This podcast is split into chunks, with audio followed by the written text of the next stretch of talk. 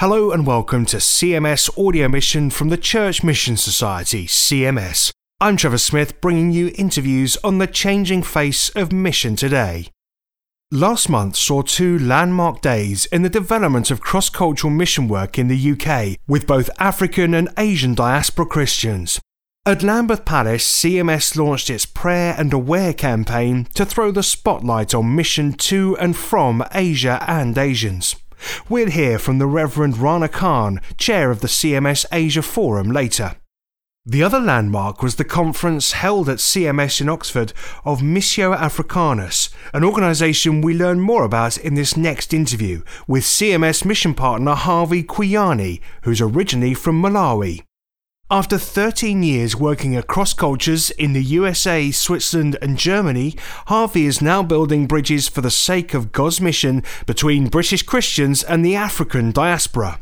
Sarah Holmes met him at his base in Birmingham, which just happens to be CMS's former training college, Crowther Hall, to discover more about his calling as an African missionary to the West. African missionary work in the West is not a new thing. It's happened before the first 500 years of Christianity, you if once if you read that history, you find so many African names that actually left a mark on Western Christianity. And just to mention a few names, you talk about Tertullian, you talk about Augustine of Hippo, you talk about several other key leaders that when we read church history, they don't really sound like they're African, but they are really Africans that made an impact on, on Western Christianity.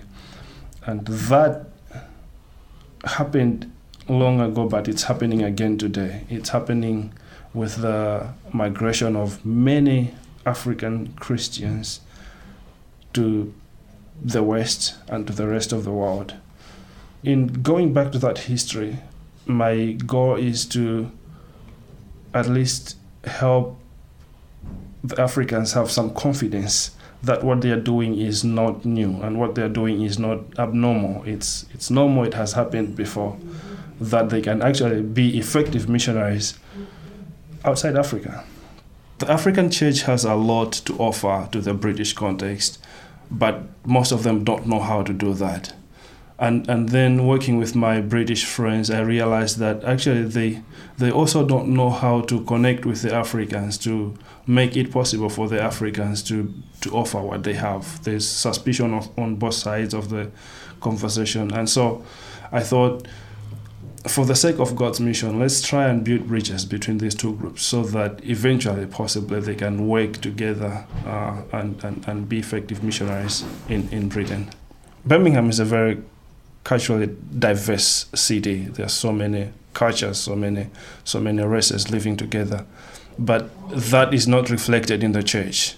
On a Sunday morning, uh, Africans will go to their African churches, and British people go to their British churches. Asians will go to their Asian churches, and and I, I think that affects the way we do mission as a whole. The the the multicultural city of Birmingham could benefit more from a culturally diversified missionary movement, missionaries from all these groups working together uh, as one, uh, giving an image of a one united church, uh, and then doing mission in the city.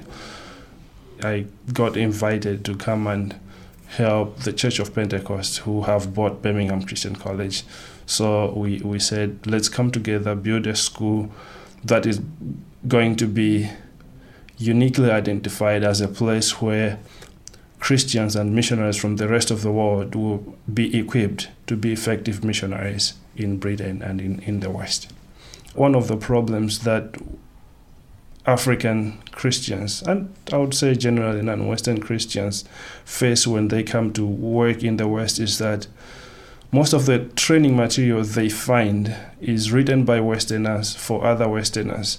So they do not have the cultural perspectives to understand this and be able to use it. Uh, and, and the way we are trying to solve that problem is to offer missions training, but from a global perspective. Mm. And, and we believe that that would be attract, attractive to even British Christians who find themselves living in a, in a very culturally diversified city in, in, in Britain. In addition to that, we have managed uh, to start what we call Missio Africanus, uh, which now that becomes more like my personal ministry that uh, is doing hands-on work uh, based here at Birmingham Christian College, but is doing hands-on work with with uh, African churches that are not even connected to the Church of Pentecost.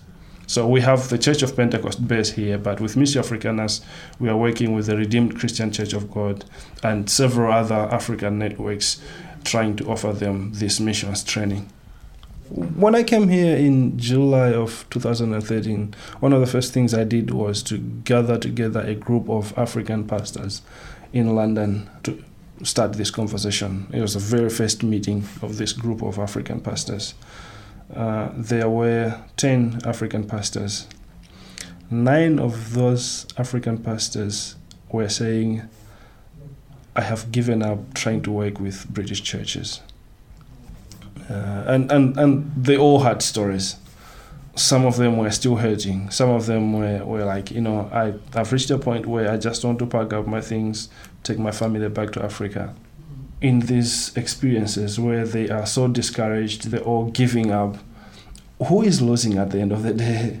It's, it's, it's the body of Christ as a whole. It's not just British Christians or African Christians. It's the body. It's a body that has to work together. So that gave me even more conviction that this conversation is needed. This conversation is necessary. We need we need to reverse this. We need to cancel this thing out. These people have to be able to work and contribute to British Christianity as they would do in Africa. That's God's calling, that's God doing this this cultural diversity does not surprise God.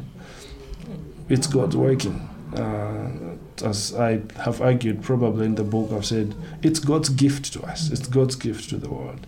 Let's let's enjoy the gift. Let's make maximum use of it. You've done some of the courses, the CMS Pioneering Pioneer Leadership courses, I believe, but you're also now teaching. You've got a role as a as a teacher on this. Yeah. Um, what's your impression of sort of engaging with CMS pioneers? Just the way the setup is within the CMS Pioneer Training Pioneer Leadership Training project, it makes sense. It makes sense to me because it's people who are doing real pioneer work that are coming in for the course. It's different from talking to people who are just reading books. So that I found I found that when I discovered CMS, I, I came back here saying I've met people who speak my language. And, and, and this is a statement that Phil Mounstephen has quoted several times because it, it struck a chord with him. But it's, it's true, it's, that was my experience. When I came back from the first meeting at CMS, it was like I have discovered my tribe. Pray for Harvey as his relationship with CMS grows and his ministry develops. Join him in prayer for more bridge builders between our ethnically diverse churches and give thanks for his input into CMS Pioneer Mission Leadership Training. Also building bridges between ethnic groups is the Reverend Rana Khan, chair of CMS's Asia Forum and the instigator of the Prayer and Aware campaign, which began last month at Lambeth Palace. We asked him to introduce himself and some of the ideas behind the campaign and the CMS Asia Forum. I am Rana Youab Khan. I was born and brought up in Pakistan, was ordained in 1999 in Lahore, uh, the Diocese of Lahore in Church of Pakistan, and then came in this country to work for the former Archbishop of Canterbury, Dr. Rowan Williams, and now I am a priest in Diocese of London in Willesden area. I was born in a Christian family in a small town near Multan and my father had a, a, desire for me to be a successful person. So he sent me to a good church school. But uh, interestingly i was not uh, interested to live with my distant relatives because there was no good school no church school uh, in our small town. And then um, i start losing interest in studies. Local imam was good friend of my father. And he said why don't you send your son uh, as a punishment to our school? Then he will learn a difference between a church school and a mosque school Imam was very kind to me, and the school was fabulous because there was no compulsion on me, no restrictions. I was there for punishment, and they decided to give a best exposure of Islam and Muslims to Rana. And I spent there five years. That is something which is my treasure. I have a huge confidence to engage with people of other faiths to share the love of Christ. And that is built in because I spent prime time of my life, early five years of my life, in a mosque school. I am now chair of CMS Asia Forum. This body has been set up to engage with all those people who live in Britain and have concern and passion for Asia, whether they have Asian background or they are from Britain, whatever their background is, but it's more important for CMS Asia that people who have heart for Asia, they can engage with CMS Asia Forum. Uh, CMS Asia Forum is uh, basically to tell the stories of mission going on in Asia, but at the same time also to tell the story in Asia and to the wider world how beneficial Asian communities are for Britain and how they can engage with mission of God while they live in Britain most Asian Christians they are evangelistic in their very much in their theology, and they want church in Britain to be engaged with people of other faiths. They want the church uh, in Britain to be alive and to be active. And 200 years ago, when people from this part of the world went everywhere went everywhere to preach the gospel and now people from all parts of the world are here where church is this is the passion that most Asian Christians have. They want church in Britain to be alive, active, and engaged with all those who are from other parts of the world and they live here. And I think Asian Christians are in a very unique position to offer to the church, and because they don't need a training how to engage with people of other faiths, because they lived most of their life with people of other faiths, especially if in Indian subcontinent or people who live in Middle East or other parts of the world. I think church needs to get benefits from the experience they have, the experience of life, the experience of dialogue, the experience of discussion, the experience of deeper uh, relationship with those who are different in ideology, those who are different in faith. There was a time when people from Britain used to go everywhere in the world, and now people from everywhere are in Britain. It is a challenge for the church uh, here in this country how to engage with those who have come here to live. And I think at this point, uh, people of Asian heritage, they can be hugely helpful for the local church because they have training, they know how to live and engage with those with whom they share their culture. And at this point, I would encourage people of Asian heritage to come out and to be supportive of God's mission in Britain. But at the same time, just think about if God is calling you to go to the country of your origin as a missionary and now the time has come when Asian Christians can be missionaries in the country of their origin. Let's join Rana in praying for much interest in prayer and aware events, and especially that this would help to release the gifts of Asian Christians in mission so they can be shared more widely by the Church in the UK. Our final global voice this month is that of the Reverend Ronnie Irene from Paraguay, who was speaking at the CMS Adelante conference in Oxford. He told a full house at CMS in Oxford about his call to mission and how he came to stop taking cocaine. It was when he started dating his wife to be and asked to meet her dad. Her father was the Bishop of Bolivia and Peru.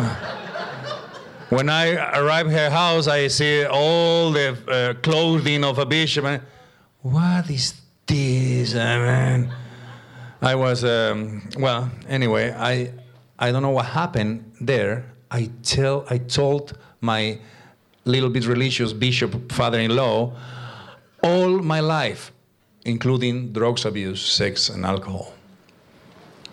And I don't know how he didn't kick me out of his house. But he said to me, Do you want to keep living like that? And I said, no, no, I can't. No. So uh, I try and I can't. I couldn't. So let me pray for you, he said. Okay, I was going down on my knees, and he said, No, no, no, let's go out of here. Let's go to the church. So we, he took me to the Anglican church the first time. I, I, and he, we prayed. I, I had repentance on my heart again, very deeply because I knew better now. But uh, you know what? Everything it happened, right? So um, he said to me, Do you mind if I pray in tongues for you? And I said, no, I, I, didn't like it before because I was in a Pentecostal church and I wasn't very comfortable with uh, shouting in tongues. That's me. I'm not criticizing. I'm just talking about how I felt, right? But when he prayed in tongues for me, I felt that peace. And he laid hands on me. And since that day, the Lord took me out of the uh, addiction to cocaine after four years. Oh, man, praise the Lord. Yeah. And let, let me tell you something else Three months after that, I used cocaine again, and I hate it. I hate it. And I realized I, I was very stupid, I know. But I realized that the Lord took that out from the roots, uh, uh, out of me. And uh, uh, several years after the, our, my, my father in law left Bolivia, he became a bishop in Argentina. And all my experience, I want to put it in the church. I said, I don't want youth people suffering as I suffer. I want to share my life with people. I want to share Jesus. I want to share uh, uh, freedom. I want to share power. I want to share love. I want to share peace. What I have is burning me. I, I can't just keep it for me. Two months after I was ordained as a deacon, I, I became the pastor of the church without experience. Thank God I was foolish, weak, lowly, and despised. So um, I pray and say, What do you want me to do, Lord, as a pastor? I don't, what, what, what can I do? And the answer was, Nothing. Let me do it, right? Don't uh, stop what I want to do, but recognize what I want to do and facilitate it as a pastor. I went to, to Paraguay thinking uh, that I was going to help the cathedral as a pastor or youth pastor. But uh, the uh, main pastor of the cathedral, uh, he's going to retire in one and a year, in, in a half year. And uh, I am the main pastor. Uh, I start to be the main pastor one year ago, for, in order the transition be quite slow and easy. I also um, finished being uh, the chaplain of the Anglican school, and that is great because you have the children five days a week and they can go out. you, you can preach preach them the gospel and let the Holy Spirit the, the results, right? Uh, our uh, only uh, responsibility is being uh, faithful to the Bible, and uh, uh, that's what we do. We share the gospel. We have Bible studies for children from nine years old to 18 years old. So that is fantastic because St. Andrew's School teach to wealthy the wealthiest part of the city, the wealthiest family. The, uh, um, and I, I, I, believe that that's one way to uh, disciple nations. Not only preaching the gospel to poor people, but to the owners of the companies too. We in St. Andrew's School, we have the future owners of Paraguayan companies, and we sharing the gospel. For, for the moment, they are like close. Uh, they know that they they receive Bible uh, studies every day, every week. When they went out of the school, their spirit will be hunger of God. Pray for Ronnie and his family as they continue a very busy life in Asuncion, Paraguay, and his triple roles as chaplain of St Andrew's School and as pastor at both St Andrew's Cathedral and Christ the Saviour Church in Villa Guarani. For our reflection this month, we return to Harvey Kwiyani to sum up what this edition of Audio Mission has really been all about. Let's try and work together, black and white and, and, and whosoever, just for the sake of the mission of God. Because somebody, when, when I was doing my research in America, somebody said, at the end of the day, we are all foreigners and God is the host. Uh, we're all coming to God's table. It doesn't matter where you come from, it doesn't matter your skin color. God is the host. He calls us together, He equips us, and He sends us. And so He is no respect of persons. He's not sending people according to their colors, and He's sending us all together. So if if we can really come together just for the sake of God's mission and work together across cultures, across races, the world will have a better picture of Christianity and a better picture of the God that we serve. Harvey Kwiyani, CMS mission partner based in Birmingham, closing this edition of Audio Mission. Join us next month for more authentic voices of God's global mission.